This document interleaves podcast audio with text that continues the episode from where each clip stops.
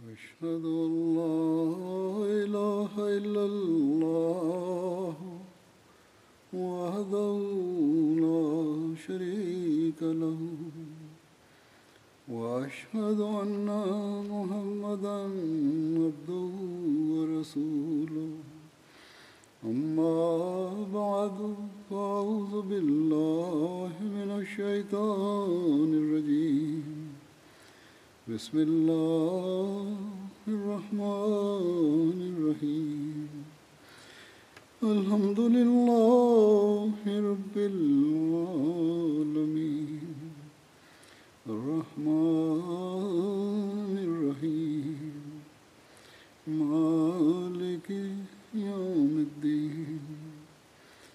إياك نعبد وإياك نستعين. اهدنا الصراط المستقيم. صراط الذين أنعمت عليهم. غير المغضوب عليهم ولا الضالين.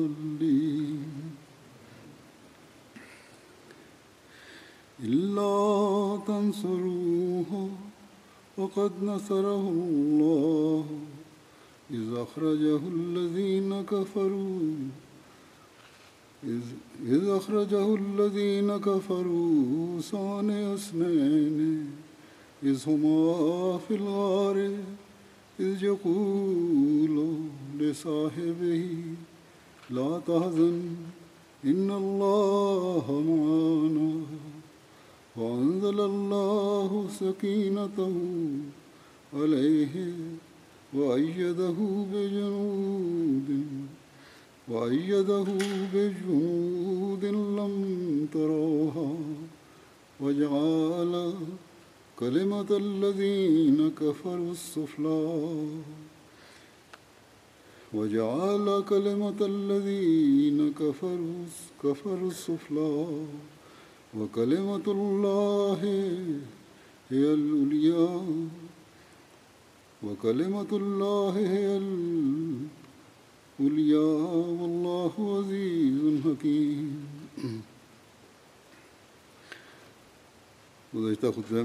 கடந்த ஹுத்பாவில் ஹசரத் அபுபக்கர் அலி அல்லாஹன் அவர்களின் சவுர் குகை சம்பவங்கள் கூறப்பட்டு வந்தன. எதிரிகள் சவுர் குகையை வந்தடைந்த சம்பவம் தொடர்பாக உள்ள இந்த திருக்குரான் வசனத்தில் அல்லாஹ் கூறுகிறான் இதன் மொழியாக்கம் நீங்கள் இந்த தூதருக்கு உதவி செய்யவில்லையாயின் நிராகரிப்பவர்கள் அவரை இருவருள் அந்த ஒருவராக இருந்த நிலையில் வெளியேற்றிய நேரத்திலும் அவ்விருவரும் குகையில் இருந்தபோது அவர் தம்முடைய நண்பரிடம் கவலைப்படாதீர். நிச்சயமாக அல்லாஹ் நம்முடன் இருக்கின்றான் என்று கூறிக்கொண்டிருந்த நேரத்திலும் அல்லாஹ் அவருக்கு உதவி செய்துள்ளான் என்பதனை நினைவில் கொள்ளுங்கள். பின்னர் அல்லாஹ் அவருக்கு தனது அமைதியினை இறக்கி நீங்கள் காணாத படைகளை கொண்டு அவன் அவருக்கு உதவி செய்து நிராகரிப்பவர்களின் வார்த்தையை மிகவும் கீழ்த்தரமானதாக்கிவிட்டான். அல்லாஹின் வார்த்தையே எப்போதும் மிக உயர்ந்தது. அல்லாஹ் மிகைத்தவனும் நுட்பமான ஞானமுள்ளவனும் ஆவான். திருக்குர்ஆனில் சவுர் குகை சம்பவம் குறித்து இவ்வாறு கூறப்பட்டுள்ளது. மக்கத்து காஃபர்கள் குகை வாசலில் நின்று கொண்டு பேசிக் கொண்டிருந்தனர். அதை கேட்ட ஹசரத் அபுபக்கர் இலான் அவர்கள் ஒருவேளை ஹசரத் நபிகள் நாயகம் சல்லல்லாஹ் அலைஹி அவர்கள் இங்கே பிடிக்கப்பட்டு விட்டால் என்ன ஆகுமோ என்று பதற்றமடைந்தார்கள். முழு இஸ்லாமோ இந்த அருளுக்குரிய நபரையே சார்ந்திருந்தது. ஹசரத் அபு பக்கர் அவர்களிடம் ஏற்பட்ட இந்த பதற்றத்தை ஹசரத் ரசூலுல்லாஹி சல்லல்லாஹ் அலைஹி அவர்கள் கண்டபோது அன்னார் கூறினார்கள் லா தஹன் இன் அல்லாஹ் மானா கவலைப்படாதீர். அபுபக்ரே நிச்சயமாக நமது இறைவன் நம்முடன் இருக்கிறான்.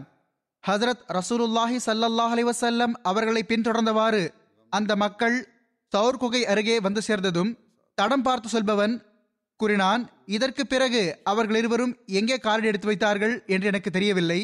அந்த மக்கள் குகை நெருங்கியதும் தடம் பார்த்து சொல்பவன் கூறினான் இறைவன் மீது ஆணையாக நீங்கள் யாரை தேடி வந்துள்ளீர்களோ அவர் இதற்கு மேல் செல்லவில்லை.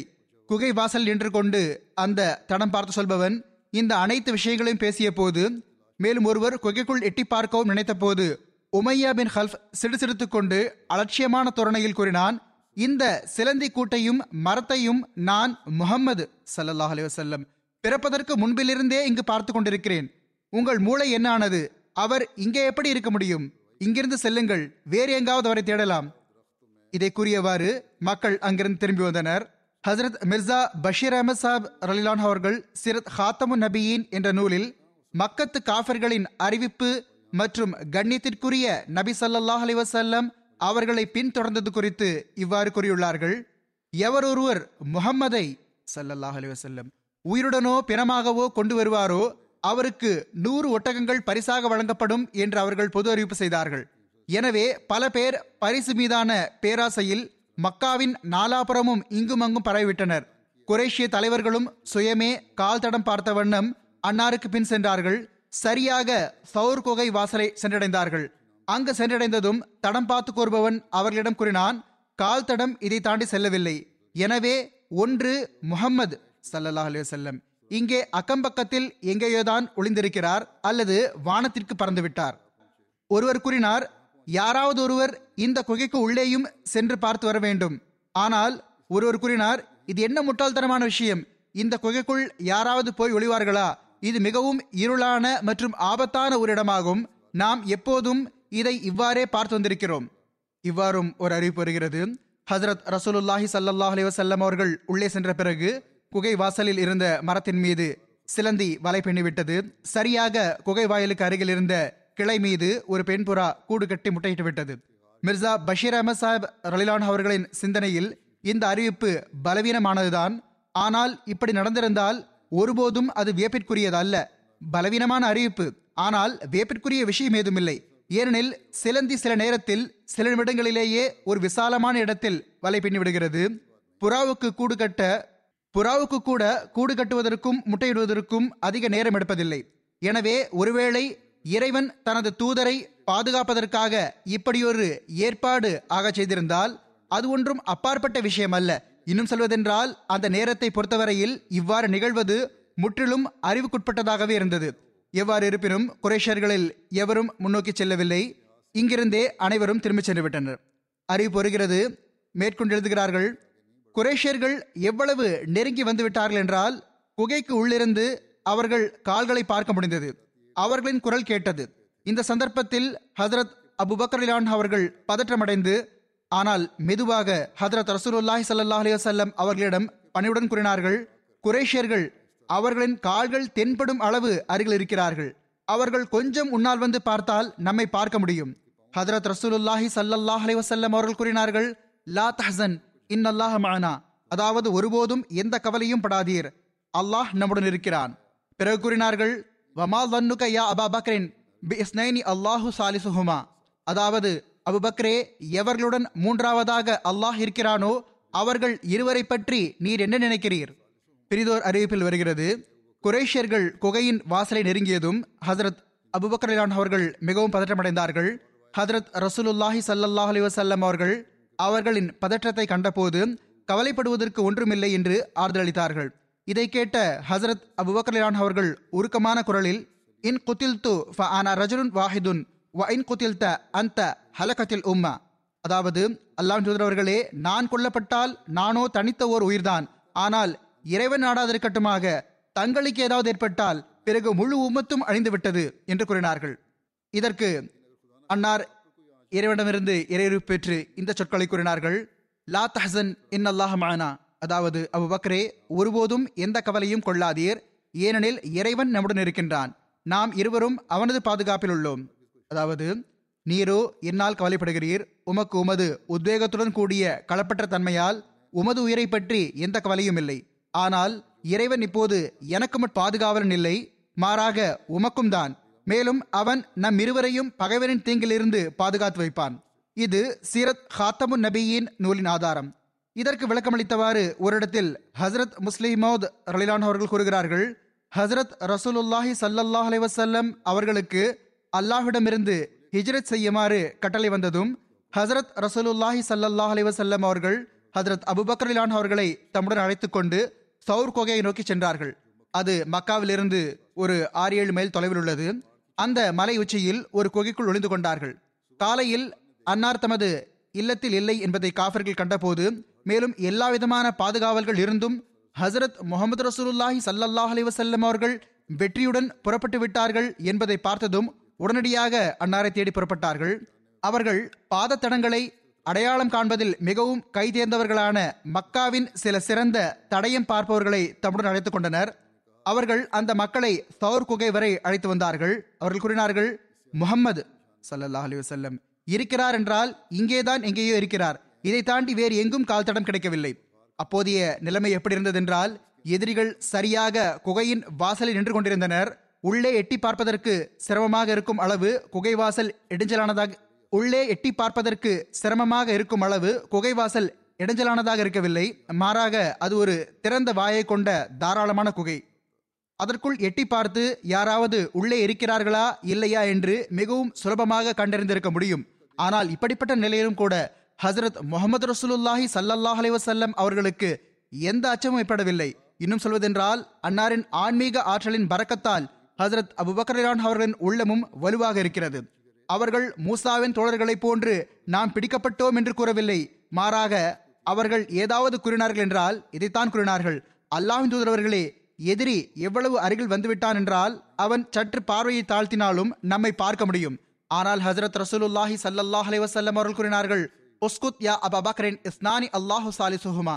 அபுபக்கர் அமைதியாக இருங்கள். இப்பொழுது நாம் இருவரில்லை நம்முடன் மூன்றாவதாக இறைவனும் இருக்கிறான். பிறகு அவர்களால் எவ்வாறு நம்மை பார்க்க முடியும்? ஆக இவ்வாறே நிகழ்ந்தது. எதிரிகள் குகை வாசலை வந்தடைந்தும் கூட அவர்களுக்கு முன்னோக்கி சென்று எட்டி பார்க்க வாய்ப்பு கிடைக்கவில்லை. அவர்கள் அங்கிருந்தே பிதற்றிய வண்ணம் வெற்றி பேச்சுகளை பேசியவாறு திரும்பிச் சென்று விட்டார்கள். ஆக இந்த சம்பவத்தின் ஓர் அம்சம் இதுவாகும். அதாவது மூசாவின் தோழர்கள் பதற்றமடைந்து மூசாவே நாம் பிடிக்கப்பட்டோம் என்று கூறினர். ஆக ஒரு வகையில் அவர்கள் தம்முடன் சேர்த்து ஹதரத் மூசா அலி இஸ்லாம் அவர்களையும் பிடித்தெழுத்தார்கள் இப்போது நாம் அனைவரும் ஃபிரோனுடைய பிடியில் சிக்கரிக்கிறோம் என்று நினைத்தனர். ஆனால் ஹசரத் முகமது ரசூலுல்லாஹி சல்லல்லாஹ் அலி வசல்லம் அவர்களின் இறை நம்பிக்கை அன்னாரது தோழர் மீதும் எந்த அளவு தாக்கத்தை ஏற்படுத்தியதென்றால் அவரது நாவிலிருந்து கூட நாம் பிடிபட்டோம் என்ற சொற்கள் வரவில்லை. அவர் இதை மட்டும்தான் கூறினார். பகைவன் எந்த அளவு நெருங்கிவிட்டான் என்றால் அவன் நம்மை பார்க்க விரும்பினால் பார்க்கலாம். ஆனால் ஹஜரத் முகமது ரசூல்லா ஸல்லல்லாஹு அவர்களால் இந்த ஐயப்பாட்டை கூட பொறுத்து கொள்ள முடியவில்லை. அன்னார் கூறினார்கள் இவ்வாறு நினைக்க கூட செய்யாதீர்கள். இப்போது நாம் இருவர் அல்ல மாறாக நம்முடன் இன்னொருவன் இருக்கிறான். அவன் நம்முடைய இறைவனாவான். ஹதரத் முஸ்லிமோத் அலி அல்லாஹன் அவர்கள் பெரிதோர் இடத்தில் கூறுகிறார்கள் மக்கத்தினர் கண்ணியத்திற்குரிய தூதர் சல்லாஹ் அலி வசல்லம் அவர்கள் மீது அளவு கடந்த அநீதி இழைக்க ஆரம்பித்த போது அவர்களால் மார்க்கத்தை பரப்புவதில் தடை ஏற்பட ஆரம்பித்தது. அல்லாஹ் அன்னாருக்கு மக்காவை விட்டு சென்று விடுங்கள் என்று ஆணையிட்டான். அன்னாருடன் ஹதரத் அபுபக்கர்லான் அவர்கள் மக்காவிட தயாராகிவிட்டார்கள். இதற்கு முன் பலமுறை அவர்களை செல்லுமாறு கூறப்பட்டது. ஆனால் அவர்கள் ஹதரத் ரசூலுல்லாஹி சல்லல்லாஹ் அலி வசல்லம் அவர்களை விட்டுவிட்டு செல்வதற்கு தயாராக இருக்கவில்லை. ஹதரத் ரசூலுல்லாஹி சல்லல்லாஹ் அலி வசல்லம் அவர்கள் செல்ல முற்பட்ட போது ஹதரத் அவ்வக்கலிலான் அவர்களையும் தமிழர் அழைத்துக் கொண்டார்கள். அன்னார் இரவு நேரத்தில் புறப்பட்ட போது ஹதரத் முஸ்லிமோத் அலிலான் அவர்கள் கூறுகிறார்கள் ஹஜ் செய்யும் போது நானும் இந்த இடத்தை பார்த்திருக்கிறேன். மலையில் ஒரு சாதாரணமான குகை அதன் வாசல் இரண்டு மூன்று முழம் அகலம் இருக்கும். அதில் சென்று தங்கிவிட்டார்கள். அன்னார் சென்று விட்டார்கள் என்பது மக்கத்தினருக்கு தெரிய வந்த போது அவர்கள் அன்னாரை பின்தொடர்ந்தார்கள். அரபு நாட்டில் மிக பெரும் பெரும் தடம் பார்த்து கூறுபவர்கள் இருந்தார்கள். அவர்களின் உதவியால் பின்தொடர்பவர்கள் சரியாக எங்கு ஹதரத் ரசூலுல்லாஹி சல்லாஹ் அலி வசல்லம் அவர்களும் ஹதரத் அபுபக்ரான் அவர்களும் அமர்ந்து கொண்டார்களோ அந்த இடத்தை அடைந்து விட்டார்கள் இறைவனின் வல்லமையால் குகை வாசலில் சில மரங்கள் வளர்ந்திருந்தன. அவற்றின் கிளைகள் ஒன்றுடன் ஒன்று இணைந்திருந்தன. அவர்கள் கிளைகளை விலக்கி உள்ளே பார்த்திருந்தால் ஹதரத் ரசூலுல்லாஹி சல்லாஹ் அலி வசல்லம் அவர்களும் ஹதரத் அபுபக்கலான் அவர்களும் அமர்ந்திருப்பது தெரிந்திருக்கும். தடம் பார்த்து கூறுபவர்கள் அங்கே சென்றடைந்ததும் அவர்கள் ஒன்று அவர் வானத்திற்கு சென்றிருக்க வேண்டும் அல்லது இங்கே அமர்ந்திருக்கிறார் இதை தாண்டி செல்லவில்லை என்று கூறினார். அப்போது எத்தகைய இக்கட்டான தருணமாக அது இருந்தது என்று நினைத்து பாருங்கள். அப்போது ஹசரத் அபுபக்கல்யான் அவர்கள் பதற்றமடைந்தார்கள். ஆனால் தமக்காக அல்ல மாறாக ஹசரத் ரசூலுல்லாஹி சல்லல்லாஹ் அலி வசல்லம் அவர்களுக்காக. அப்போது ஹசரத் ரசூலுல்லாஹி சல்லல்லாஹ் அலி வசல்லம் அவர்கள் கூறினார்கள் லா தஹசன் இன்னல்லாஹ் மானா ஏன் பதற்றமடைகிறீர்கள்? அல்லாஹ் நம்முடன் இருக்கிறான். ஹதரத் ரசூலுல்லாஹி சல்லல்லாஹ் அலி வசல்லம் அவர்கள் இறைவனை தமது இயல்பில் காணாமல் இருந்திருந்தால் இப்படிப்பட்ட இக்கட்டான தருணத்தில் பதற்றமடையாமல் இருந்திருப்பது எவ்வாறு சாத்தியப்பட்டிருக்கும்? உறுதியிலும் உறுதியான உள்ளம் படைத்த மனிதன் கூட எதிரி சரியாக தலைக்கு அருகில் வந்ததும் பதற்றமடைகிறான். ஹதரத் ரசூலுல்லாய் சல்லா அலைஹி அவர்களுக்கு மிகவும் அருகில். இன்னும் சொல்வதென்றால் அன்னாரின் தலைக்கு அருகில் எதிரிகள் நின்று கொண்டிருந்தனர். பகைவர்களும் எப்படிப்பட்ட பகைவர்கள் என்றால் அவர்கள் பதிமூன்று ஆண்டுகளாக அன்னாரின் உயிரை பறிப்பதற்கு காத்துக் கொண்டிருந்தார்கள். அவர்களிடம் தடம் பார்த்து கூறுபவன் இவ்வாறு கூறுகிறான் ஒன்று அவர் வானத்துக்கு சென்று விட்டார் இல்லை என்றால் இங்கே அமர்ந்திருக்கிறார். இந்த இடத்தை தாண்டி செல்லவில்லை. அப்போது ஹஜரத் ரசூலுல்லாஹி சல்லாஹ் அலி வசல்லம் அவர்கள் கூறுகிறார்கள் லா தஹசன் இன்னல்லாஹ் மானா. இறைவன் நம்முடன் இருக்கிறான். நீங்கள் பதற்றமடைய வேண்டிய அவசியம் என்ன? இது அல்லாஹ் வழங்கியிருந்த இறை ஞானம்தான். இதன் காரணமாகவே அன்னார் இவ்வாறு கூறினார்கள். ஹதரத் ரசூலுல்லாஹி சல்லல்லாஹ் அலி வசல்லம் அவர்கள் இறைவனை தம்முள் கண்டு வந்தார்கள். நான் அழிவதால் இறை ஞானம் அழிந்துவிடும். எனவே என்னை யாராலும் அழிக்க முடியாது என்று புரிந்திருந்தார்கள். ஹதரத் வாக்களிக்கப்பட்ட மசல் இஸ்லாம் அவர்கள் கூறுகிறார்கள் ஹதரத் ஈசா அலஹிஸ்லாம் அவர்கள் தம்முடன் இருப்பதற்காக ஒரே ஒரு நபரை மட்டும்தான் தேர்ந்தெடுத்துக் கொண்டார்கள். அதாவது சென்ட் தாமஸ். நமது நபி சல்லாஹ் அலைஹி அவர்கள் மதீனாவை நோக்கி ஹிஜரத் செய்யும் போது ஹதரத் அபுபக்ரலிரான் அவர்களை மட்டும் தேர்ந்தெடுத்துக் கொண்டது போன்று. ஏனென்றால் ரோமானிய அரசு ஹதரத் ஈசா அலி இஸ்லாம் அவர்களை கிளர்ச்சியாளராக கூறிவிட்டிருந்தது. மேலும் இதே குற்றத்திற்காக பீலாத்துவும் சீசரின் ஆணையால் கொல்லப்பட்டார். ஏனென்றால் அவர் திரைமறைவில் ஹதரத் ஈசா அலி இஸ்லாம் அவர்களுக்கு ஆதரவளிப்பவராக இருந்தார். அவருடைய மனைவி ஹதரத் ஈசா அலி இஸ்லாம் அவர்களின் சீடராக இருந்தார். எனவே ஹதரத் ஈசா அலி இஸ்லாம் அவர்கள் அந்த நாட்டிலிருந்து ரகசியமாக வெளியேறி இருக்க வேண்டியதும் எந்த பயண குழுவையும் உடன் அழைத்துக் கொள்ளாமல் இருப்பதும் அவசியமாக இருந்தது.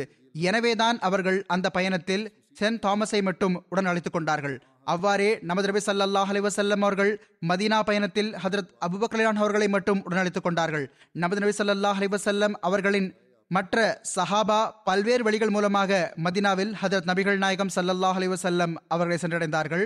அதே போன்று ஹதரத் ஈசா அலி இஸ்லாத்து வசலாம் அவர்களின் சீடர்கள் பல்வேறு பாதைகள் மூலமாக பல்வேறு நேரங்களில் ஹதரத் ஈசா அலி இஸ்லாம் அவர்களை அடைந்தார்கள்.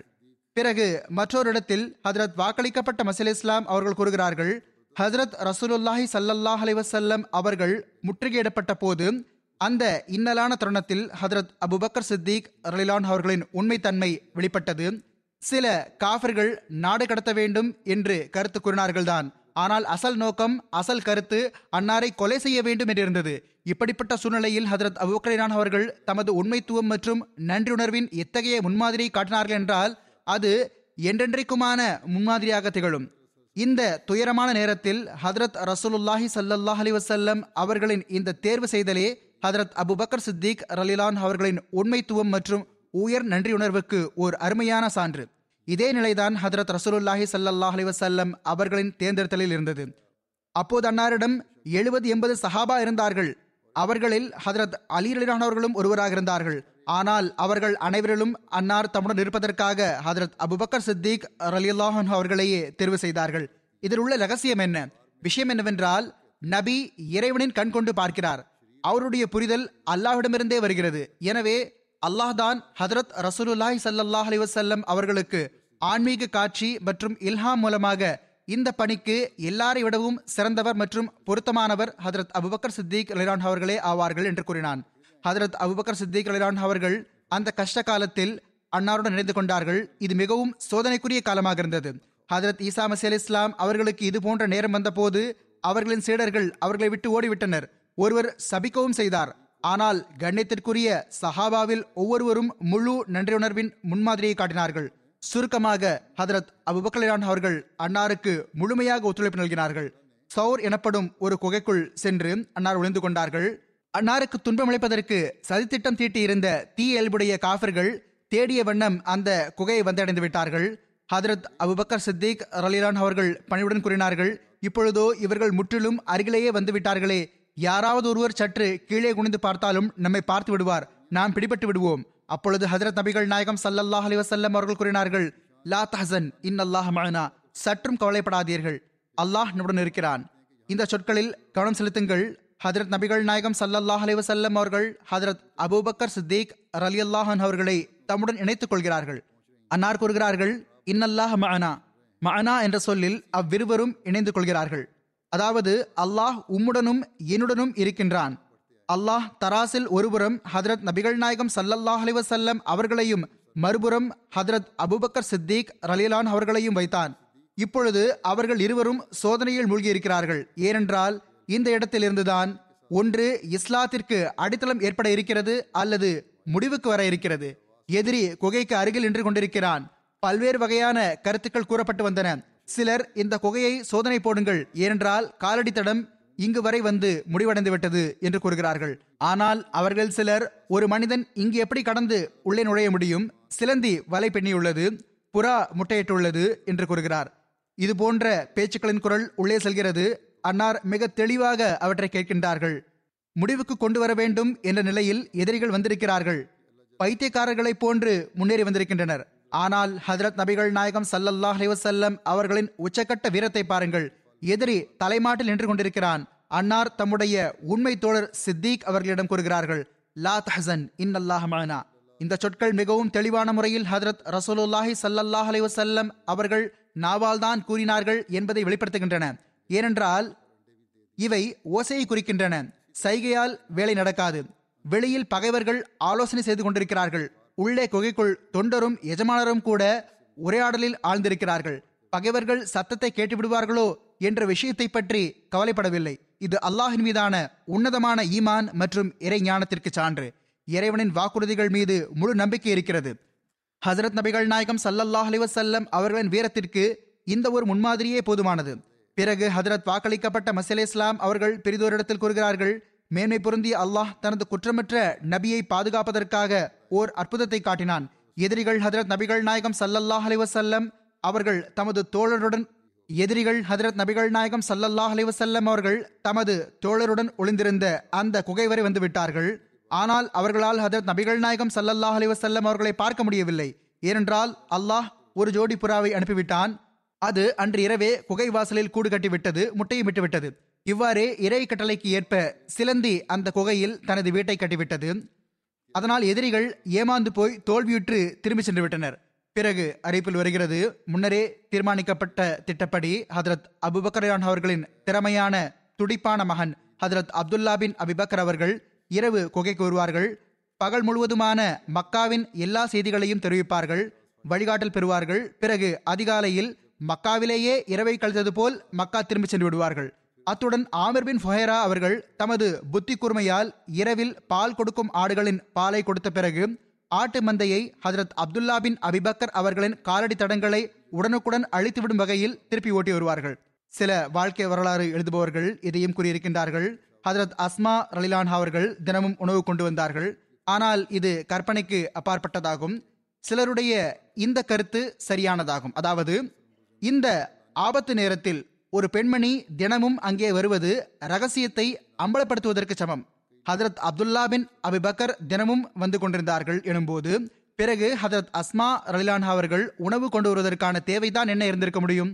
எவ்வாறு இருப்பினும் அல்லாஹின் அறிவான் ஆனால் மூன்று நாட்கள் இவ்வாறே கலந்துவிட்டன பக்கத்தினர் அருகில் இருக்கும் இடங்களில் தேடி முடித்து தோல்வியடைந்த பிறகு அவர்கள் தங்களுக்குள் ஆலோசனை செய்து ஒரு பெரிய பரிசுக்கான அறிவிப்பு செய்த வண்ணம் அக்கம்பக்கத்து ஊர்களுக்கு முரசு அறிவிப்பவர்களை அனுப்பிவிட்டார்கள்.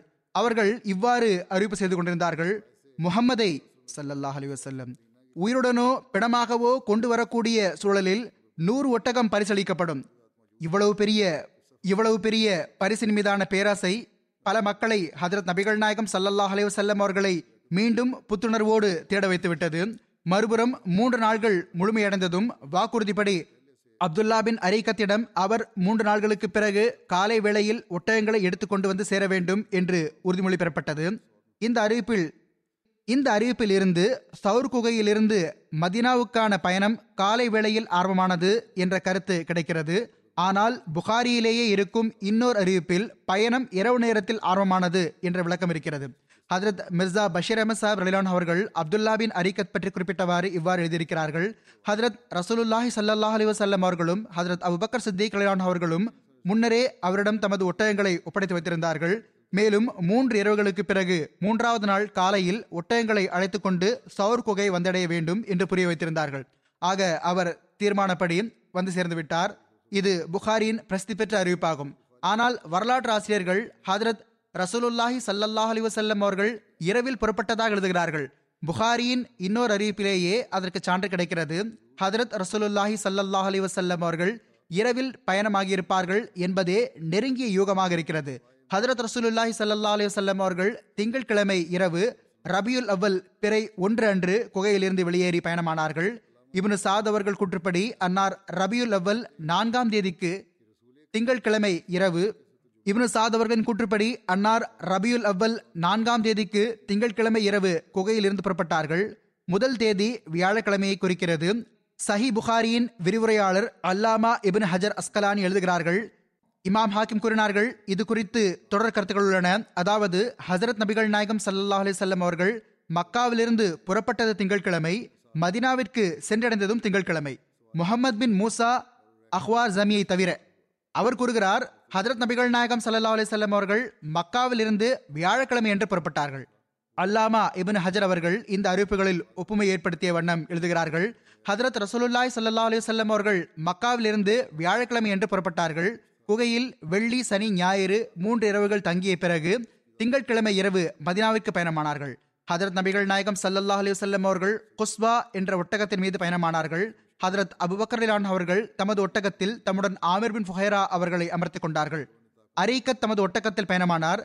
ஹதரத் அபுபக்கரிலான் அவர்களிடம் வீட்டில் மொத்தம் ஐயாயிரம் அல்லது ஆறாயிரம் திரகம் இருந்தது. அதையும் உடன் எடுத்துக் கொண்டார்கள். சில அறிவிப்புகளுக்கு ஏற்ப ஹதரத் அஸ்மார் லிலான் அவர்கள் உணவு கொண்டு வந்தார்கள். அதில் பொரித்த ஆட்டிறைச்சி இருந்தது. ஆனால் அங்கு வந்ததும் உணவு மற்றும் தண்ணீர் பையை கட்டுவதற்கு துணி ஏதும் இல்லை என்பது தெரிந்தவுடன் ஹதரத் அஸ்மார் லிலான் அவர்கள் தமது இடுப்பு துணியை அவிழ்த்து இரண்டு பாதியாக கழித்தார்கள். ஒன்றை வைத்து உணவையும் ஒன்றை வைத்து தண்ணீர் பையின் வாயையும் கட்டினார்கள். கண்ணியத்திற்குரிய நபி சல்லா அலிசல்லம் அவர்கள் ஹதரத் அஸ்மார் லினா அவர்களுக்கு சொர்க்கத்தில் இரண்டு இடுப்பு துணி கிடைப்பதற்கான நச்செய்தியை வழங்கினார்கள். பிறகு அனைவருக்கும் விடை கொடுத்தார்கள். இவ்வாறு துவா செய்தவாறு பயணத்தை தொடங்கினார்கள். அல்லாஹு மஸ்ஹிப் ஃபி சஃப்ரி வஹ்லுஃப்னி ஃபி அஹ்லி. அல்லாஹ்வே என்னுடைய பயணத்தில் என்னுடன் இருப்பாயாக. என்னுடைய குடும்பத்தாருக்கு என்னுடைய பிரதிநிதியாக இருப்பாயாக. ஏற்கனவே கூறப்பட்டதற்கு ஏற்ப இடுப்பு கச்சையை வைத்து உணவை கட்டும் சம்பவம் ஹதரத் அபுபக்கலான் அவர்களுடைய வீட்டிலிருந்து புறப்படும் போது நடந்ததாகும். ஆனால் எவ்வாறு இருப்பினும் இங்கு இது குறிப்பிடப்பட்டுள்ளது. ஆனால் எவ்வாறு இருப்பினும் இங்கும் இது குறிப்பிடப்பட்டுள்ளது. வரலாற்றில் இரண்டு இடங்களில் இது குறிப்பிடப்பட்டுள்ளது. சிலரது பார்வையில் ஹதரத் நபிகள் நாயகம் சல்லல்லாஹ் அலிவசல்லம் அவர்கள் தௌர் குகையிலிருந்து மதினாவிற்கான பயணமான போது நடந்த சம்பவம். ஆக எவ்வாறு இருப்பினும் இந்த இரண்டு குறிப்புகளும் காண கிடைக்கின்றன ஆனால் புகாரியில் ஹதரத் ஆயிஷா ரலிலா அவர்கள் ஹிஜ்ரத் பயணத்திற்கு விளக்கமளித்தவாறு கூறிய அந்த அறிவிப்பின் தொடர்ச்சியில் இது ஹதரத் அபூபக்கர் லான் அவர்களுடைய வீட்டிலிருந்து புறப்பட்ட போது நடந்த சம்பவமாகும் என்றே தெரிய வருகிறது எனவே புகாரியின் அறிவிப்பிற்கு முன்னுரிமை வழங்குவது அதிகம் பொருத்தமானதாக இருக்கும். ஏனெனில் முதலாவது தௌர் குகையில் தங்குவது ரகசியமாக வைக்கப்பட்டிருந்த போது அங்கு ஹதரத் அஸ்மா ரலிலான் அவர்கள் உணவு எடுத்துக்கொண்டு செல்வது குறிப்பாக கண்காணிக்கப்பட்டிருக்கும்.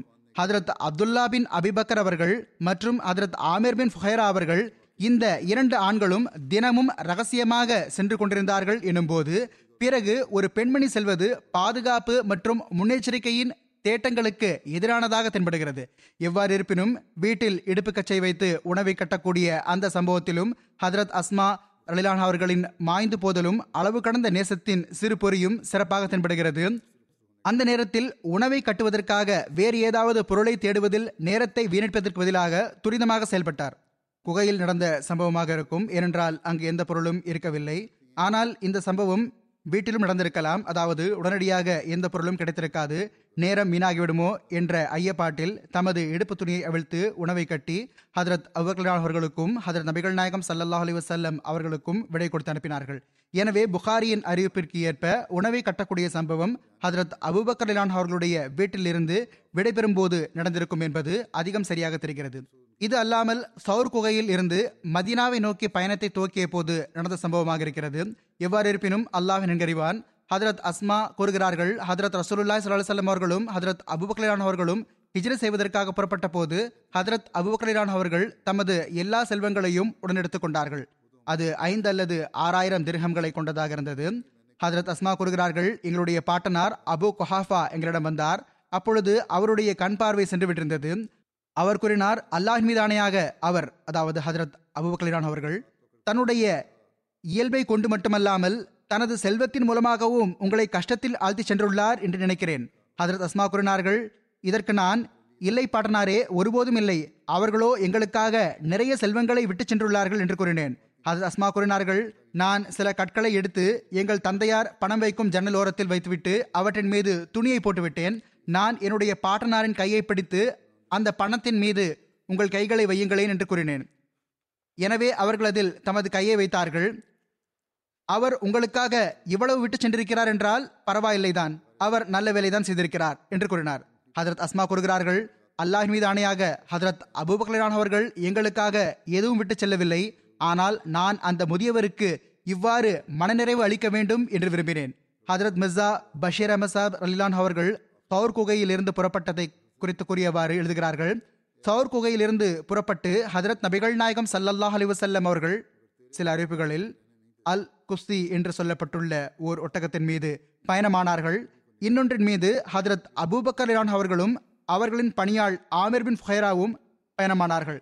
பயணத்தை துவங்கும் போது ஹதரத் ரசூலுல்லாஹி சல்லல்லாஹ் அலிவசல்லம் அவர்கள் மக்காவை நோக்கி கடைசியாக பார்த்தவாறு துயரத்தோடு இவ்வாறு கூறினார்கள். மக்கா நகரமே நீ எனக்கு எல்லா இடங்களை காட்டிலும் பிரியமான பூமி. ஆனால் உனது மக்கள் என்னை இங்கு வசிக்க விடுவதில்லை. அப்பொழுது ஹதரத் அபுபக்கரினான் அவர்கள் கூறினார்கள் இந்த மக்கள் தமது நபியை வெளியேற்றியிருக்கிறார்கள். இப்பொழுது இவர்கள் கண்டிப்பாக அழிவுக்குள்ளாவார்கள். ஹதரத் முஸ்லிமோத் அலி அல்லாஹன் அவர்கள் கூறுகிறார்கள் இரண்டு நாள்கள் இதே குகையில் காத்திருந்த பிறகு முன்னரே தீர்மானிக்கப்பட்டிருந்த ஆலோசனைக்கு ஏற்ப இரவு நேரத்தில் குகைக்கு அருகில் பயண விலங்குகள் கொண்டு வரப்பட்டன. வேகமாக ஓடக்கூடிய இரண்டு ஒட்டகங்கள் மீது ஹதரத் முகமது ரசூலுல்லாஹி சல்லல்லாஹ் அலி வசல்லம் அவர்களும் அன்னாருடைய தோழரும் பயணமானார்கள். ஓர் ஒட்டகத்தின் மீது ஹதரத் முகமது ரசூலுல்லாஹி சல்லா அலிசல்லம் அவர்களும் வழிகாட்டக்கூடிய மனிதரும் பயணமானார்கள். இருவரும் ஒரே ஒட்டகத்தில் இருந்ததாகவும் ஒரு அறிவிப்பில் வந்துள்ளது. ஓர் அறிவிப்பிலோ மூன்று ஒட்டகங்கள் வந்துள்ளன. எவ்வாறு இருப்பினும் இரண்டாவது ஒட்டகத்தில் ஹதரத் அபுபக்லான் அவர்களும் அவர்களின் ஊழியர் ஆமிர் பின் ஃபொஹேரா அவர்களும் புறப்பட்டார்கள். மதினாவிற்கு பயணமாவதற்கு முன் ஹதரத் ரசூலுல்லாஹி சல்லாஹ் அலி வல்லம் அவர்கள் தமது முகத்தை மக்காவின் பால் திருப்பினார்கள்.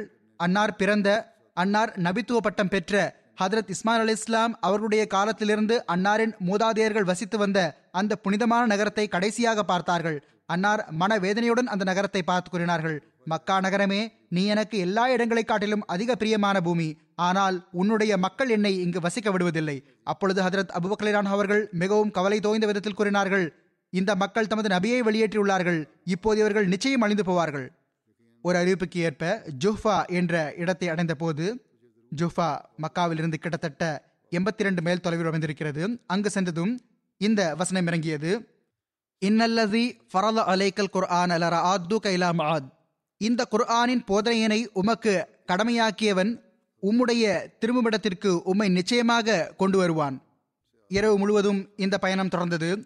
எதுவரை என்றால் மதிய நேரம் வர ஆரம்பித்ததும் ஒரு பாறையின் நிழலில் இளைப்பாறுவதற்காக பயணக்குழு நின்றது. ஹதரத் அபுபக்கலான் அவர்கள் படுக்க விரித்தார்கள். கண்ணியத்திற்குரிய தூதர் சல்லாஹ் அலி வசல்லம் அவர்களிடம் ஓய்வு எடுக்குமாறு கேட்டுக்கொண்டார்கள். ஹதரத் நபிகள் நாயகம் சல்லாஹ் அலி வசல்லம் அவர்கள் படுத்துக் கொண்டார்கள். பிறகு பின்தொடர்பவர்களில் யாரும் வந்துவிடவில்லையே என்பதை பார்ப்பதற்காக ஹசரத் அபு பக்ரலான் அவர்கள் வெளியே வந்துவிட்டார்கள். இதற்குள் தூரத்திலிருந்து ஓர் ஆடு மேய்ப்பவரும் நிழலை தேடி அந்த பக்கம் வந்தார். ஹதரத் அபுபக்ரலான் அவர்கள் கூறுகிறார்கள் நான் அவரிடம் இளைஞனே நீ யாருடைய அடிமை? என்று கேட்டேன். அவர் கூறினார் குரேஷிகளின் ஒரு நபருடைய அடிமையாவேன். அவர் அந்த நபரின் பெயரை கூறினார் நான் அவரை அடையாளம் கண்டு கொண்டேன். நான் அவரிடம் உன்னுடைய ஆடுகளில் பால் ஏதும் இருக்கிறதா? என்று கேட்டேன். அவர் ஆம் என்றார். நான் நீ எங்களுக்காக பால் கறந்து கொடுப்பாயா? என்று கேட்டேன். அவர் ஆம் என்று பதிலளித்தார். எனவே நான் அவரிடம் பால் கறக்குமாறு கூறினேன். அவர் தன்னுடைய ஆடுகளில் ஓர் ஆட்டின் காலை தனது பின்னங்காலுக்கும் தொடைக்கும் இடையில் பிடித்துக் கொண்டார். அப்பொழுது நான் அவரிடம் முதலில் மடியை நன்றாக சுத்தம் செய் என்று கூறினேன். பிறகு எனது கண்காணிப்பில் பாலை பாத்திரத்தில் ஊற்றச் செய்தேன். அவர் பாலின் வெப்பம் தணிவதற்காக தண்ணீரை ஊற்றினார். நான் பாலை ஹதரத் நபிகள் நாயகம் சல்லல்லாஹ் அலி வசல்லம் அவர்கள் முன் சமர்ப்பித்தேன். சில அறிவிப்புகள் வருகிறது ஹதரத் அபுக்கலிரான் அவர்கள் பாலுடன் ஆஜரான போது ஹதரத் நபிகள் நாயகம் சல்லா அலி செல்லம் அவர்கள் அதுவரை உறங்கிக் கொண்டிருந்தார்கள். ஹதரத் அபுபக்கலிரான் அவர்கள் அன்னாரின் ஓய்வில் இடையூறு ஏற்படுவதை பொருத்தமானதாக கருதவில்லை.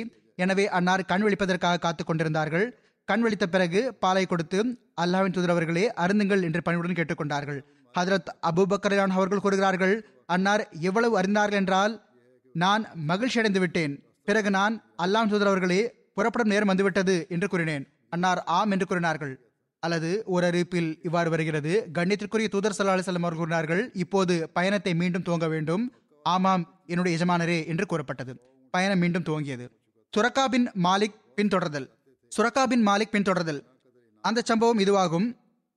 அரிக்கத் போன்ற திறமை பெற்ற வழிகாட்டுபவரின் பொறுப்பில் கரையோர பகுதிகள் வழியாக மதீனாவை நோக்கி இந்த பயணம் ஆரம்பிக்கப்பட்டது. அது பொதுவாக மதீனாவுக்கு செல்லும் வழியாக அது பொதுவாக மதினாவுக்கு செல்லும் வழியில் இருந்து மாறுபட்ட பாதையாகும். மக்கா மற்றும் அதன் அக்கம்பக்கத்து ஊர்களில் நூறு ஒட்டகம் குறித்த பரிசுக்கான அறிவிப்பு பொதுவாக பரவிட்டிருந்தது பல மக்கள் இந்த பெரும் பரிசு தமக்கு கிடைக்க வேண்டும் என்று விரும்பினர்.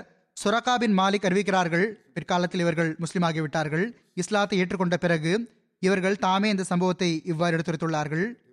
எங்களிடம் குறைஷி குல காஃபர்களின் தூதர்கள் வந்தார்கள். அவர்கள் ஹதரத் ரசூலுல்லாஹி சல்லல்லாஹ் அலி வசல்லம் அவர்களுக்கும் ஹதரத் அபூபக்கர் லிரான் அவர்களுக்கும் என அவர்கள் இருவரையும் கொலை செய்யக்கூடிய அல்லது அவர்களை உயிருடன் பிடிக்கக்கூடிய மக்களுக்காக ஈட்டுத்தொகை நிர்ணயித்து வைத்திருந்தார்கள்.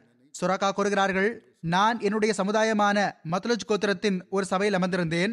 ஒரு நபர் அவர்களுக்கு முன்னால் இருந்து வந்து எங்களுக்கு அருகில் நின்று கொண்டார். நாங்களோ அமர்ந்திருந்தோம். அவர் கூறினார் சுராக்காவே நான் கரையோரமாக நிழலை போன்று ஏதோ ஒன்றை பார்த்தேன் என்று கூறினார். அல்லது மூன்று பேர் கொண்ட ஒரு பயணக்குழு செல்ல கண்டேன். அவர்கள் முகமது தான் சல்லல்லாஹ் அலைஹி என்று நினைக்கிறேன் என்று கூறினார். சுராக்காவின் மாலை கூறுகிறார்கள் இது முகமது சல்லல்லாஹ் அலைஹி அவர்களின் பயணக்குழுவாகத்தான் இருக்கும் என்று நான் அறிந்து கொண்டேன். ஆனால் என்னுடன் வேறொருவர் இந்த பரிசில் பங்கு பெறுவதை நான் விரும்பவில்லை. எனவே நான் உடனடியாக அந்த நேர்த்தியான சந்தர்ப்பத்தை சமாளித்தேன். சொல்லிக் கொண்டிருந்த அந்த நபருக்கு அவர் மௌனமாக இருக்குமாறு கண்ணால் சைகை செய்தேன். சுயம் நான் கூறினேன் இல்லை இல்லை அது முகம்மதுடைய ஸல்லல்லாஹு அலைஹி பயணக்குழுவாக இருக்க முடியாது. மாறாக எந்த மக்களை பற்றி நீங்கள் கூறுகின்றீர்களோ அவர்களோ இப்போதுதான் எங்களுக்கு முன்னால் கடந்து சென்றார்கள். அவர்கள் இன்ன கோத்திரத்தைச் சேர்ந்தவர்கள். அவர்கள் தொலைந்து போன தமது ஒட்டகத்தை தேடி சென்று கொண்டிருக்கிறார்கள். சுராக்கா கூறுகிறார்கள் நான் யாருக்கும் சந்தேகம் வந்துவிடக் கூடாது என்பதற்காக சிறிது நேரம் அந்த சபையில் இருந்தேன். பிறகு என்னுடைய ஒரு பணிப்பெண்ணிடம் அவள் எனது இன்ன வேகமாக ஓடக்கூடிய குதிரையை அழைத்துக் கொண்டு வீட்டிற்கு புன்புறம் இன்ன இடத்தில் நின்று எனக்காக காத்திருக்க வேண்டும் என்று கூறினேன். சிறிது நேரத்திற்கு பிறகு சுரகாவே அங்கு சென்று விட்டார் அவர் கூறுகிறார் நான் சகுனம் பார்த்தேன் ஆனால் அந்த பயணத்திற்கு எதிராக சகுனம் வந்தது. ஆனால் நான் அதை பற்றி கவலைப்படவில்லை. எனது குதிரையை வேகமாக விரட்டி காற்றாக பறந்தேன். மிக வேகமாக நான் ஹதரத் முகமது ரசூல்லா சல்லா செல்லம் அவர்களின் பயணக்குழுதான் என்று கருதிய அந்த பயணக்குழுவை பின்தொடர ஆரம்பித்தேன். சுராக்கா கூறுகிறார்கள் நான் பல பயண இலக்குகளை கடந்தவாறு விரைவாகவே அந்த பயணக்குழுவிற்கு அருகில் சென்று விட்டேன் நான் தற்போது சிறு தூரத்தில் தான் இருந்திருப்பேன். என்னுடைய குதிரை வழக்கத்திற்கு மாறாக தடுமாறியது. நான் அதிலிருந்து கீழே விழுந்து விட்டேன் நான் அதிலிருந்து கீழே விழுந்து விட்டேன் பிறகு நான் எழுந்து நின்றேன். சகுனம் பார்த்தேன். மீண்டும் சகுனம் என்னுடைய எண்ணத்திற்கு மாற்றமானதாக வந்தது. ஆனால் நான் முகமது சல்லாஹ் அலிவசல்லம் அவர்களை திரும்ப அழைத்துச் செல்ல வேண்டும். நூறு ஒட்டகங்களின் பரிசை பெற வேண்டும் என்று விரும்பினேன். பிறகு நான் எழுந்து குதிரை மீது பயணமானேன். இப்போது நான் எவ்வளவு நெருக்கமாக சென்று விட்டேன் என்றால் நான் இது முகமது சல்லா அலிசல்லம் அவர்களும் அபுபக்கலான் அவர்களும் தான் என்பதை அடையாளம் கண்டு கொண்டது மட்டுமல்லாமல் அதற்கும் மேற்பட்டு எனக்கு ஹதரத் முகமது சல்லா அலி வசல்லம் அவர்கள் ஏதோ ஓதும் சத்தம் கேட்டது. இதற்குள் என்னுடைய குதிரை சரமாரியாக தடுக்கி விழுந்தது. அதனுடைய கால்கள் மணலில் புதைந்து விட்டன. நான் அதிலிருந்து கீழே விழுந்து விட்டேன். பிறகு நான் குதிரையை திட்டினேன். பிறகு எழுந்து நின்றேன். அதாவது ஏசி பேசிவிட்டு எழுந்து நின்றேன். குதிரையால் தன்னுடைய கால்களை நிலத்திலிருந்து வெளியே எடுக்க முடியாமல் இருந்தது கடைசியில் அது நேராக நின்றபோது அதனுடைய இரு கால்களில் இருந்தும் தூசி பறந்து காற்றில் ஒரு புகையை போன்று பரவிவிட்டது. அதாவது எந்த அளவு புதைந்திருந்தது என்றால் மணலில் இருந்து காலை வெளியே எடுத்தவுடன் தூசி பறந்தது. சுராக்கா கூறுகின்றார்கள் இப்பொழுது நான் மீண்டும் அம்புகளால் சவனம் பார்த்தேன் எனக்கு பிடிக்காததே வந்தது. நான் அங்கிருந்தே உயிருக்கு உத்தரவாதம் அளிப்பதாக குரல் கொடுத்தேன். என்னால் உங்களுக்கு எந்த இழப்பும் ஏற்படாது என்று கூறினேன். இதை கேட்ட ஹதரத் ரசூலுல்லாஹி சல்லல்லாஹ் அலி வசல்லம் அவர்கள் ஹதரத் அபுபக்கர் அவர்களிடம் அவர் என்ன விரும்புகிறார் என்று கேளுங்கள் என்று கூறினார்கள். அவர் கூறினார் நான் சுரக்கா ஆவேன் உங்களோடு பேச விரும்புகிறேன். இதை கேட்டு அவர்கள் நின்று விட்டார்கள் சுரக்கா கூற தொடங்கினார் மக்காவாசிகள் தங்களை உயிருடனோ அல்லது பிணமாகவோ பிடித்து கொண்டு வருபவருக்கு நூறு ஒட்டகங்களை பரிசாக நிர்ணயித்துள்ளார்கள். நான் இந்த பேராசையிலேயே தங்களை பின்தொடர்ந்து வந்தேன். ஆனால் எனக்கு நடந்த விஷயத்தை வைத்து நான் பின்தொடர்வது சரியல்ல என்ற விஷயத்தில் உறுதியாக நிலை பெற்று விட்டேன் அவர் கணித்துக்குறை சல்லா அலி வசல்லம் அவர்களிடம் பயண உணவு போன்றவற்றை சமர்ப்பிக்கவும் செய்தார். ஆனால் ஹதரத் நபிகள் நாயகம் சல்லல்லா அலி அவர்கள் அவற்றை ஏற்றுக்கொள்ளவில்லை. எங்களை பற்றி யாருக்கும் தகவல் கொடுக்க வேண்டாம் என்று மட்டும் கூறினார்கள். அவர் இதற்கு உறுதியளித்தார். அத்துடன் இவ்வாறும் கேட்டுக்கொண்டார் தாங்கள் ஒரு நாள் அரசாட்சி பெற்று விடுவீர்கள். அப்போது நான் தங்களது அவைக்கு வரும்போது என்னை கண்ணியத்தோடும் மரியாதையோடும் அணுக வேண்டும் என்று எனக்கு ஏதாவது உடன்படிக்கை எழுதி தாருங்கள். சில அறிவிப்புகளுக்கு ஏற்ப அவர் உயிருக்கு உத்தரவாதம் அளிப்பதாக மடல் எழுதி தருமாறு கேட்டுக்கொண்டார். எனவே கணித்திற்குரிய தூதர் சல்லல்லாஹ் அலி வசல்லம் அவர்களின் வழிகாட்டலின்படி அவருக்கு அந்த மடலை ஹதரத் அபுபக்கரான் அவர்கள் பெரிதோர் அறிவிப்பிற்கு ஏற்ப ஆமிர் பின் ஃபொஹெரா அவர்கள் எழுதி தந்தார்கள். அவர் இந்த மடலை எடுத்துக்கொண்டு திரும்பி வந்தார். இந்த குறிப்பு இனிவரும் காலங்களிலும் தொடரும் இன்ஷா அல்லாஹ் நாளை இன்ஷா அல்லாஹ் புத்தாண்டு ஆரம்பமாகிறது. அல்லாஹ் வரக்கூடிய ஆண்டை ஜமாத் மக்களுக்கு ஜமாத் அளவில் ஜமாத்துக்கு எல்லா வகையிலும் அருளுக்குரியதாக்குவானாக. எல்லா விதமான தீங்கிலிருந்தும் ஜமாத்தை பாதுகாப்பாக வைப்பானாக. ஜமாத்துக்கு எதிரான திட்டங்கள் அனைத்தையும் மண்ணோடு மண்ணாக்கி விடுவானாக. அல்லாஹ் ஹதரத் வாக்களிக்கப்பட்ட மசீல் இஸ்லாத் வஸ்லாம் அவர்களுக்கு வழங்கிய வாக்குறுதிகளை நாமும் நமது வாழ்வில் அதிகமான அளவில் நிறைவேற காண்போமாக. அல்லாஹ் நமக்கு இந்த காட்சிகளையும் காட்டுவானாக. எனவே அதிகமாக துவா செய்து கொண்டே இருங்கள். புத்தாண்டில் துவாக்கல் செய்தவண்ணம் நுழையுங்கள். தஹஜுத்துக்கும் சிறப்பான ஏற்பாடு செய்யுங்கள். சில பள்ளிவாசல்களிலும் நடைபெறுகிறது. மற்றபடி எங்கு இல்லையோ அங்கும் செய்ய வேண்டும். ஜமாத்தாக இல்லை என்றால் தனியாகவும் வீடுகளிலும் குறிப்பாக தாஜு தொழ வேண்டும் துவா செய்ய வேண்டும். முதல் விஷயம் இது நிரந்தர பழக்கமாக இருக்க வேண்டும். ஆனால் நாளை முதல் அல்லது இன்று இரவில் இருந்து தொழும்போது அதுவும் வாழ்வின் நிரந்தர அங்கமாக ஆவதற்கு முயற்சி செய்யுங்கள். அல்லாஹ் அனைவருக்கும் அதற்கான நல்வாய்ப்பு வழங்குவானாக. துரூத் ஷெரீஃப் மற்றும் இஸ்திக்ஃபார் போக இந்த துவாக்களையும் அதிகம் ஓதி வாருங்கள். ரப்பனா லா துசி குலூபனா பதைஸ் ஹதைத்தனா வஹபலனா மில்லதுன் கரஹ்மா. இன்னகான் வஹாப். எங்கள் இறைவா நீ எங்களுக்கு நேர்வழி காட்டியதன் பின்னர் எங்கள் உள்ளங்களை கோணலாக்காதிருப்பாயாக. எங்களுக்கு உன்னிடமிருந்து அருளை வழங்குவாயாக. நிச்சயமாக நீயே வாரி வழங்குபவனாவாய். பிறகு இந்த துவாவை மோதுங்கள். ரப்பனக்ஃபுர்லனா துனூபனா வ இஸ்ராஃபனா ஃபி அம்ரினா வ சப்பித் அக்தாமனா வன் சுர்னா அலல் கோமில் கேஃபரீன். எங்கள் இறைவா எங்கள் குறைபாடுகளாகிய குற்றங்களையும் எங்கள் செயல்களில் எங்களின் வரம்பு மீறுதல்களையும் எங்களுக்கு மன்னித்தருள்வாயாக எங்கள் காலடிகளை உறுதிப்படுத்துவாயாக மேலும் நிராகரிக்கும் மக்களுக்கு எதிராக எங்களுக்கு உதவி செய்வாயாக. அல்லாஹ் எல்லா அகமதிக்கும் இதற்கான நல்வாய்ப்பு வழங்குவானாக.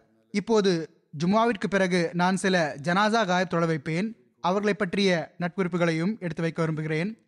முதல் குறிப்பு மதிப்பிற்குரிய மலிக் ஃபாரூக் அகமத் கோக்கர் சாஹிப் அவர்களை பற்றியது. இவர்கள் முல்தான் மாவட்டத்தின் அமீராக இருந்திருக்கிறார்கள். இவர்கள் டிசம்பர் பதினெட்டு அன்று எண்பது வயதில் ஒஃபாத் ஆனார்கள். இன்னால் இல்லாஹி வ இன்னாலிஹி ராஜூன் இவர்களின் தந்தை மதிப்பிற்குரிய மலிக் உமர் அலி கோக்கர் சாஹிப் ஆவார்கள். அவர்கள் ரைசே முல்தான் என்று அழைக்கப்பட்டு வந்தார்கள். தாயார் சயீதா நுசஜஹா பேகம் சாஹிப் ஆவார்கள். சயீதா பேகம் என்ற பெயர் அழை- அறியப்பட்டார்கள். அவர்கள் ஹதரத் மீர் முகமது இஸ்மாயில் சாஹிப் அவர்களின் மகளாவார்கள். ஹதரத் மலிக் உமர் அலி சாஹிப் அவர்கள் தமது இளமை பருவத்தில் அமதித்து ஏற்றார்கள் ஹதரத் இரண்டாவது ஹலீஃபத்துல் மசி ரலியல்லாஹன் அவர்களின் காலத்தில் இவர்கள் காதியான் சென்று பையத் செய்யும் நட்பேறு பெற்றார்கள். மலிக் உமர் அலி சாஹிப் அவர்கள் விரைவில் விஃபாத் ஆகிவிட்டிருந்தார்கள் அப்போது மலிக் ஃபாரூக் அகமது சாஹிப் அவர்களுக்கு இருபது இருபத்தி ரெண்டு வயது இருக்கும். கிட்டத்தட்ட இளைஞராக இருந்தார்கள்.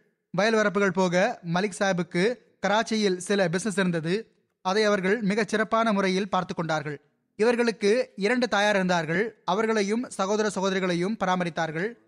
மலிக் ஃபாரூக் கோக்கர் சாஹிப் அவர்கள் நீண்ட காலம் முல்தான் மாவட்ட காயிதாகவும் முல்தான் மஜ்லிஸ் ஹுத்தாமுல் அஹமதாவி முல்தான் மஜ்லிஸ் ஹுத்தாமுல் அஹமதியாவின் காயிதாகவும் முல்தான் இலாகா காயிதாகவும் பணியாற்றி வந்தார்கள். ஆயிரத்தி தொள்ளாயிரத்தி எண்பது முதல் எண்பத்தி ஐந்து வரை முல்தான் மாவட்டத்தின் அமீராக பணியாற்றும் நல்வாய்ப்பு பெற்றார்கள். இந்த காலத்தில் இவர்கள் முல்தான் நகர அமீராகவும் தொண்டாற்றும் நல்வாய்ப்பு பெற்றார்கள். இவர்களின் திருமணம் ஆயிரத்தி தொள்ளாயிரத்தி அறுபத்தி எட்டில் ஹதரத் மிர்சா அசீஸ் அகமது சாஹிப் அவர்களின் மகள் தர்தானா சாஹிபாவுடன் நடந்தது. ஹதரத் மூன்றாவது ஹலிஃபத்துல் மசி ரஹிமஹுல்லா அவர்கள் நிக்காவதினார்கள். அல்லாஹ் இவர்களுக்கு ஒரு மகனையும் ஐந்து மகள்களையும் வழங்கியுள்ளான். இவர்களின் துணைவியார் கூறுகிறார்கள் மிகவும் அன்பு செலுத்தக்கூடியவராகவும் அக்கறை கொள்ளக்கூடியவராகவும் இருந்தார்கள். சின்ன சின்ன விஷயங்களை கருத்தில் கொள்வார்கள் முறையாக தஹஜு தொழுவார்கள். என்னையும் தினமும் தஹஜுத்துக்கு எழுப்பி வந்தார்கள். வஃபாத் ஆன அன்றும் இரவு நஃபில் தொழுதார்கள் பிறகு தொழுதுவிட்டு உறங்கிவிட்டார்கள். எப்போதும் ஒழுவுடன் இருப்பதற்கு முயற்சி செய்வார்கள். துணைவியார் கூறுகிறார்கள் தற்போது அமீராகி இருக்கவில்லை. ஆனால் எந்த அகமதிக்கு என்ன பிரச்சனை வந்தாலும் எந்நேரமும் யாரிடமிருந்து போன் வந்தாலும் உடனடியாக பணிக்கு ஆயத்தமாகி விடுவார்கள். துணிவியார் கூறுகிறார்கள் அவர்கள் அமீர் ஜமாத் ஆனபோது எனக்கு இவ்வாறு கட்டளையிட்டிருந்தார்கள். எப்பொழுதும் உணவு மற்றும் தேநீருக்கான ஏற்பாடு இருக்க வேண்டும். எப்போது வேண்டுமானாலும் எந்த விருந்தினரும் வரலாம். துணைவார் கூறுகிறார்கள் என் வீடு விருந்தினர் வராமல் இருந்ததாக எனக்கு நினைவில்லை. யாராவது வந்து நிரந்தரமாக தங்கிவிடுவார்கள். சில உறவிமார்களையும் வீட்டில் தங்க வைத்து வந்தார்கள். வீடு அலுவலகமாகவே மாறியிருந்தது. மிகவும் தாராளமான மடம் படைத்தவராக உள்ளத்தால் அன்பு செலுத்தக்கூடியவராக இருந்தார்கள். அகமதி அல்லாத உறவினர்கள் அனைவரும் இன்னும் சொல்வதென்றால் கோக்கர் வம்சம் முழுவதும் இவர்களுக்கு மிகவும் மதிப்பும் மரியாதையும் அளித்து வந்தது. அன்பு செலுத்தி வந்தது. இவர்கள் எப்போதும் அவர்களுடன் நன்றாக பழகுவார்கள். அல்லாஹ் நருளால் திருக்குர் ஆணை மிக நன்றாக ஓதி வந்தார்கள். மனைவி கூறுகிறார்கள் நான் திலாவத் செய்யும் போது திருக்குர் ஆணை திறந்து பார்க்காமலேயே திருத்தம் செய்து வந்தார்கள். இவர்களின் மகன் தல்ஹா கூறுகிறார்கள் தமது இரு தாயாரையும் நன்றாக கவனித்துக் கொள்வார்கள். ஒருபோதும் பிரித்து பார்க்கவில்லை. தமது அனைத்து சகோதர சகோதரிகளுக்கும் இவர்கள் தாமே திருமணம் செய்து வைத்தார்கள். இவர்களின் உள்ளத்தை போன்றே இவர்களின் இல்லமும் எப்போதும் எல்லோருக்காகவும் திறந்தே இருந்தது. குறிப்பாக ஜமாத்தின் வாழ்வை அர்ப்பணித்தவர்களுக்கான இவர்களின் ஒரு வீடு ஹைரா கலிமரி என்ற இடத்தில் இருந்தது இவர்கள் நான் இதை ஜமாத்துக்காகத்தான் கட்டவே செய்தேன் என்று கூறி வந்தார்கள். எப்போதும் யாருக்கும் மறுத்ததில்லை அங்கு சென்று தங்க விரும்பியவர் சென்று தங்கினார். ஆயிரத்தி தொள்ளாயிரத்தி எண்பத்தி நாலின் அரசாங்க சட்டம் பிறப்பிக்கப்பட்டதற்கு பிறகிருந்தே சோதனை காலத்தில் இறையருளால் மகன் கூறுகிறார்கள் இவர்கள் தமது துணிச்சலான ஆளுமையினால் முல்தான் மாவட்டம் மற்றும் நகரத்தின் எல்லா தோழர்களுக்கும் எப்போதும் துணிச்சலூட்டி வந்தார்கள். ஒருபோதும் வலுவிழக்க விடவில்லை. ஹதரத் நான்காவது ஹலிஃபத்துல் மசி ரஹ்மவுல்லா அவர்களின் ஹிஜ்ரத் பயணத்தில் அல்லாஹ் நருளால் ஹுசூர் அவர்களின் பயணக்குழுவில் பங்கு பெறும் வாய்ப்பும் இவர்களுக்கு கிடைத்தது. ஒரு இடத்தில் ஒரு சந்தர்ப்பத்தில் பயணக்குழுவை வழிநடத்தவும் செய்தார்கள். இவர்கள் சரியாக வழிகாட்டினார்கள். இவர்களின் மகன் எழுதுகிறார்கள் தந்தையாரின் அமாரத் காலத்தில் எங்கள் வீடு வீடாக இருந்ததை விட அதிகம் அலுவலகமாக இருந்தது. நல்ல பொலிவு காணப்பட்டது. வயல் வேலைகளை தமது தம்பியிடம் ஒப்படைத்து விட்டார்கள். மேலும் தமது முழு நேரத்தையும் மார்க்கத்திற்காக அர்ப்பணித்து விட்டார்கள். எல்லாரும் வந்து சென்றார்கள். இவர்கள் நெருங்கி பழகுவார்கள். ஜமாத் அல்லாத உறவினர்களுக்கு பொருளுதவியும் செய்து வந்தார்கள். மான் கூறுகிறார்கள் இவர்களின் ஜனாசாவிற்கு எங்களுடைய சில உறவினர்கள் வந்திருந்தனர். அவர்கள் இன்று நாங்கள் ஆதரவற்றவர்கள் ஆகிவிட்டோம் என்று கூறினார்கள். ஏனென்றால் அவர்களுக்கு இவர்கள் உதவி செய்து வந்தார்கள். மகன் கூறுகிறார்கள் எப்போதும் எங்களை தொழுமாறு குறிப்பாக ஃபஜர் தொழுகைக்காக வலியுறுத்துவார்கள். இவர்களின் சிறிய மகள் ஃபாயிசா கூறுகிறார்கள் தந்தையார் அல்லாஹின் மீது கொண்டிருந்த தவக்குல் எங்களுக்கு ஒரு முன்மாதிரியாக இருந்தது. எல்லா வகையான காலத்தையும் பார்த்தார்கள். இளமையில் அனாதையானார்கள். எல்லாவித சூழ்நிலைகளையும் கண்டார்கள். நெருக்கடியும் செழிப்பும். ஆனால் நான் குழந்தை பருவத்திலிருந்து பார்த்திருக்கிறேன். தந்தையார் அல்லாஹின் மீதான தவக்குலை இறை நம்பிக்கையை பகிரங்கமாக வெளிப்படுத்தியுள்ளார்கள். எப்போதும் என்னுடைய எல்லா பணிகளையும் அல்லாவே செய்கிறார் என்று கூறுவார்கள். மகள் கூறுகிறார்கள் தந்தையாருக்கு ஹிலாஃபத் மீது அளவு கடந்த அன்பு இருந்தது. ஹிலாஃபத் பற்றி கூறும்போது அழுது விடுவார்கள். ஒரு சோதனையும் அவர்களுக்கு வந்தது. அதையும் அவர்கள் மிகவும் பொறுமையுடனும் துவாவுடனும் கடந்தார்கள். இரண்டாவது தயாருக்கு பிறந்த இவர்களின் தம்பி மலிக் தாரிக் அலி கோக்கர் சாஹிப் அவர்கள் கூறுகிறார்கள் எனது தந்தையார் வஃத் போது எனக்கு ஒன்பது வயது. என்னுடைய இந்த அண்ணன் மலிக் ஃபாரூக் சாஹிப் அவர்களுக்கு இருபத்தி ரெண்டு வயது. என்னுடைய இந்த அண்ணன் இதில் ரிப்பீட் பண்ணுறேன் இந்த லைன் மட்டும். என்னுடைய இந்த அண்ணன் மலிக் ஃபாரூக் சாஹிப் இருபத்தி ரெண்டு வயது இளைஞராக இருந்தார்கள். ஆனால் அவர்கள் எங்களை தந்தையை போன்று பார்த்து கொண்டார்கள். வாழ்நாள் முழுவதும் ஒருபோதும் எனக்கு தந்தையின் குறை தெரியவிடவில்லை. பிறகு இவர்களின் தம்பி மேற்கொண்டு எழுதுகிறார்கள் ஜமாத் அல்லாத உறவு ஜமாத் அல்லாத உறவினர்களுக்கு இவர்களின் மேல் ஒரு தனி மதிப்பச்சம் இருந்தது. அவர்களை இவர்கள் நன்றாக கவனித்தும் கொண்டார்கள். எண்ணற்ற அகமதி குடும்பங்களுக்கு பாதுகாப்பாளராக இருந்து வந்திருக்கிறார்கள். பல பிள்ளைகளுக்கு கல்வி அளித்து வேலைவாய்ப்பு ஏற்படுத்தி கொண்டிருக்கின்றார்கள். பிறகு கூறுகிறார்கள் என்னுடைய சகோதரர் தேவையுடைய எல்லாருக்கும் கடன் கொடுத்து வந்தார்கள். ஒருபோதும் திருப்பி கேட்டதில்லை. எப்பொழுதும் சிறந்த கடன் என்ற எண்ணத்திலேயே வழங்கி வந்தார்கள். புதிதாக பைய செய்த பலர் கூறுகிறார்கள் நாங்கள் அகமதியத்தில் நுழைந்த பிறகு மலிக் ஃபாரூக் அகமது கோகர் சாஹிப் அவர்கள் தமவர்களைப் போன்று சிறுதூக்கி எங்கள் தேவைகளை கருத்தில் கொண்டார்கள். இவர்களுக்கு எண்பது வயதானதும் ஆனால் கடந்த இரண்டு ஆண்டுகளாகவே கூறி வந்தார்கள். இவர்களுக்கு கவலை இருந்தது என்றால் என்னுடைய ஹிஸ்ஸா ஜாய்தாத் செலுத்த வேண்டுமே என்ற கவலை மட்டும்தான் இருந்தது. அதிகப்படியான ஹிஸ்ஸா ஜாய்தாதை சொத்தில் பங்கை செலுத்திவிட்டார்கள் சிறிது பாக்கியம் இருக்கிறது. அல்லாஹ் பாக்கியையும் செலுத்துவதற்கு பிள்ளைகளுக்கு நல்வாய்ப்பு வழங்குவானாக. இவர்களுடைய சகோதரி தாஹிரா கூறுகிறார்கள் இவர்களும் இரண்டாவது தாயின் பிள்ளை ஆவார்கள் என்னுடைய சகோதரர் எப்பொழுதும் என்னுடன் ஒரு பரிவான தந்தையை போன்று பழகினார். எல்லாவற்றிற்கும் மேலான சிறப்பு என்ன இருந்ததென்றால் இவர்கள் ஒருபோதும் உடன் பிறந்தவர்கள் மாற்றாதாய் மக்கள் என்று பிரித்து பார்த்ததில்லை. சகோதர சகோதரிகள் அனைவரிடமும் ஒன்று போல் நடந்து கொண்டார்கள். இரண்டு தாயாருடனும் சரிசமமாக நடந்து கொண்டார்கள். எங்களுடைய தாய்மார்கள் வேறு வேறு என்ற உணர்வை எப்போதும் எங்களுக்கு ஏற்படவில்லை. பிறகு இவர்கள் கூறுகிறார்கள் நிச்சயமாக இவர்கள் எனது தந்தையின் ஸ்தானத்தில் இருந்தார்கள். எவ்வாறு ஒரு தந்தை அமைதியான முறையில் தனது மகளின் சுகதுக்கங்களின் கை கொடுக்கிறாரோ எவ்வாறு ஒரு தந்தை அமைதியான முறையில் தனது மகளின் சுகதுக்கங்களில் கை கொடுக்கிறாரோ முற்றிலும் அவ்வாறே என்னுடன் அவர்களின் தொடர்பு இருந்தது.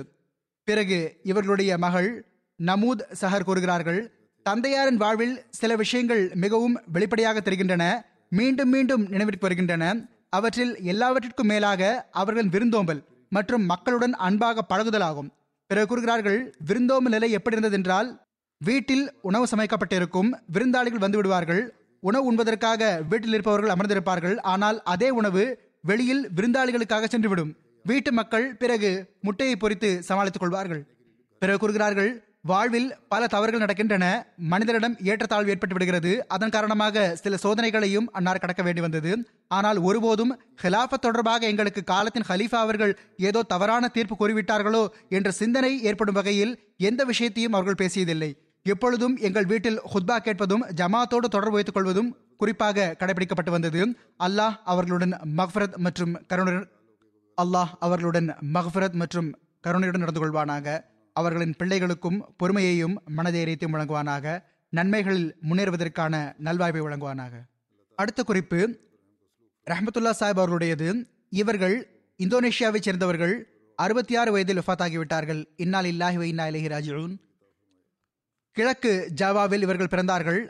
ஆயிரத்தி தொள்ளாயிரத்தி எண்பதில் இந்தோனேஷியா ஜமாத்தின் முன்னாள் தப்லீக் செயலர் மதிப்பிற்குரிய சுயூத்தி அசீஸ் அஹமத் சாஹிப் அவர்கள் மூலமாக பைய செய்து ஜமாத் இணைந்தார்கள். ஆயிரத்தி தொள்ளாயிரத்தி தொண்ணூற்றி மூன்றில் வசீத் அமைப்பில் இணைந்தார்கள். தம்முடைய வஃபாத் வரை அங்குள்ள கீரங் நட்கா ஜமாத்தில் இவர்களுக்கு தொண்டாற்றுவதற்கான நல்வாய்ப்பு கிடைத்துள்ளது நல்வாய்ப்பு கிடைத்து வந்துள்ளது பின்விட்டு சென்றவர்களில் துணைவியார் மட்டுமின்றி மூன்று பிள்ளைகளும் ஆறு மகள்வழி பேரர்களும் இருக்கின்றார்கள். இவர்களுடைய துணைவியார் எழுதுகிறார்கள் மர்ஹூம் ஒரு கனவு பார்த்தார்கள். அதில் அவர்கள் தம்மை மக்கள் திரளுக்கு மத்தியில் வரிசைகளில் நிற்க கண்டார்கள். இவர்கள் கனவிலேயே ஒருவரிடம் எந்த வரிசையில் நிற்கட்டும் என்று விசாரித்தார்கள். ஒருவர் ஒரு வரிசையின் பக்கம் சைகை செய்தார். அதில் ஒரு பரிசுத்தமான மனிதர் நின்று கொண்டிருந்தார். மர்ஹூம் அவர்களால் அந்த பரிசுத்தமான மனிதரை அடையாளம் காண முடியவில்லை. சில காலங்களுக்கு பிறகே தெரிய வந்தது.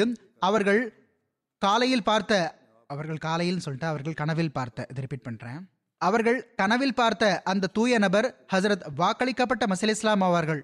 இதன் காரணமாகவே மர்ஹூம் ஜமாத்தின் உண்மைத்துவத்தை ஏற்றுக்கொண்டார்கள். பிறகு பையத்தும் செய்துவிட்டார்கள். இவர்களின் மகள் எழுதுகிறார்கள் மர்ஹூம் பையத் செய்த பிறகு உள்ளூர் ஜமாத் போக உள்ளூர் அன்சாருல்லா மஜ்லிஸ்களிலும் தொண்டாற்றி வந்தார்கள். ஜமாத்திற்கு எதிரிகள் தரப்பிலிருந்து தாக்குதல்களும் மிரட்டல்களும் வரும். மர்ஹூம் மிகவும் வீரத்தோடு ஜமா சார்பாக தற்காத்து வந்தார்கள். மிகவும் வள்ளலாக இருந்தார்கள். யாராவது ஒருவர் உதவி கேட்பதற்கோ அல்லது கடன் கேட்பதற்கோ வந்தால் எப்பொழுதும் அவருக்கு உதவி செய்வார்கள். இவர்களின் மூன்றாவது மகள் எழுதுகிறார்கள் ஹிலாஃபத்துடன் அளவு கடந்த அன்பு கொள்ளக்கூடியவராகவும் அதற்கு மிகவும் கட்டுப்படக்கூடியவராகவும் திகழ்ந்தார்கள். இந்தோனேஷியா அமீர் அப்துல் பாசிசா எழுதுகிறார்கள் ஜமாத் மீதும் ஹிலாஃபத் மீதும் அளவு கடந்த அன்பு கொண்டிருந்தார்கள். அமீர் சாப் கூறுகிறார்கள் மேற்கு ஜாவாவின் ஒரு நகரத்தின் ஒரு ஜமாத் உள்ளது. அங்கு சில முறை ஜமாத்தின் எதிரிகள் நமது பள்ளியை தாக்கினார்கள். மேலும் உள்ளூர் அரசாங்கத்தை ஜமாத்துடைய பணி மும்முரங்களில் கட்டுப்பாடு விதிக்குமாறு கூறினார்கள். அந்த சந்தர்ப்பத்தில் ரஹமத்துல்லா சாஹிப் அவர்கள் மிகவும் வீரமான முறையில் எதிரிகளையும் உள்ளூர் அரசாங்கத்தையும் எதிர்கொண்டார்கள். அவர்களின் ஆட்சேபனைக்கு பதில் எழுதுவார்கள் மர்ஹூம் அவர்களின் முயற்சியினால் இப்போது வரை அங்கு ஜமாத் நிலை பெற்றிருக்கிறது. எந்த கட்டுப்பாடும் விதிக்கப்படவில்லை. அல்லாஹ் இவர்களுடன் மஹ்ஃபரத் மற்றும் கருணையுடன் நடந்து கொள்வானாக.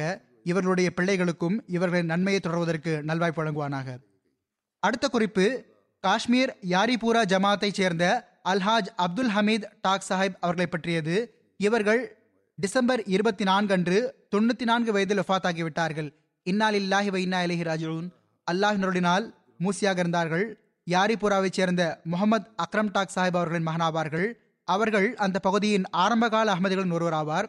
மர்ஹூம் அவர்கள் மிகவும் நல்ல மெல்லிய இயல்புடையவராகவும் நன்றாக பழகக்கூடியவராகவும் எல்லாருக்கும் பிடித்தவராகவும் ஒழுக்கமானவராகவும் மௌனமான இயல்புடைய சான்றோராகவும் திகழ்ந்தார்கள். நீண்ட காலமாக ஜமாத் பணியாற்றுவதற்கான நல்வாய்ப்பு பெற்றார்கள்.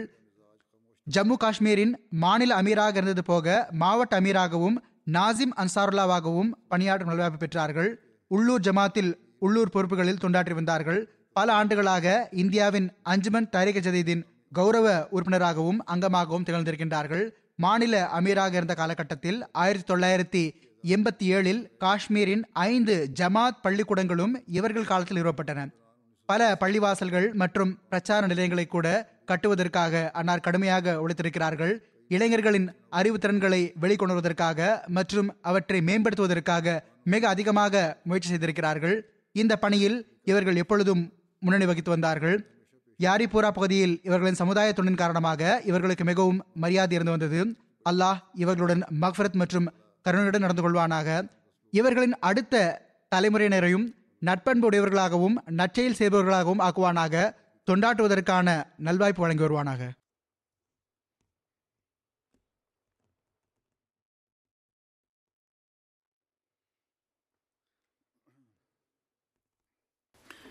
الحمد لله الحمد لله نحمده ونستعينه ونستغفره ونؤمن به ونتوكل عليه. ونعوذ بالله من شرور أنفسنا ومن سيئات أعمالنا. من يهده الله فلا مضل له ومن يضلل فلا هادي له. ونشهد أن لا إله إلا الله. ونشهد أن محمدا عبده ورسوله. عباد الله رحمكم الله. إن الله يأمر بالعدل واللسان وإيتاء ذي القربى وينهى عن الفحشاء والمنكر والبغي يعظكم لعلكم تذكرون. اذكروا الله يذكركم وادعوه يستجب لكم ولذكر الله أكبر.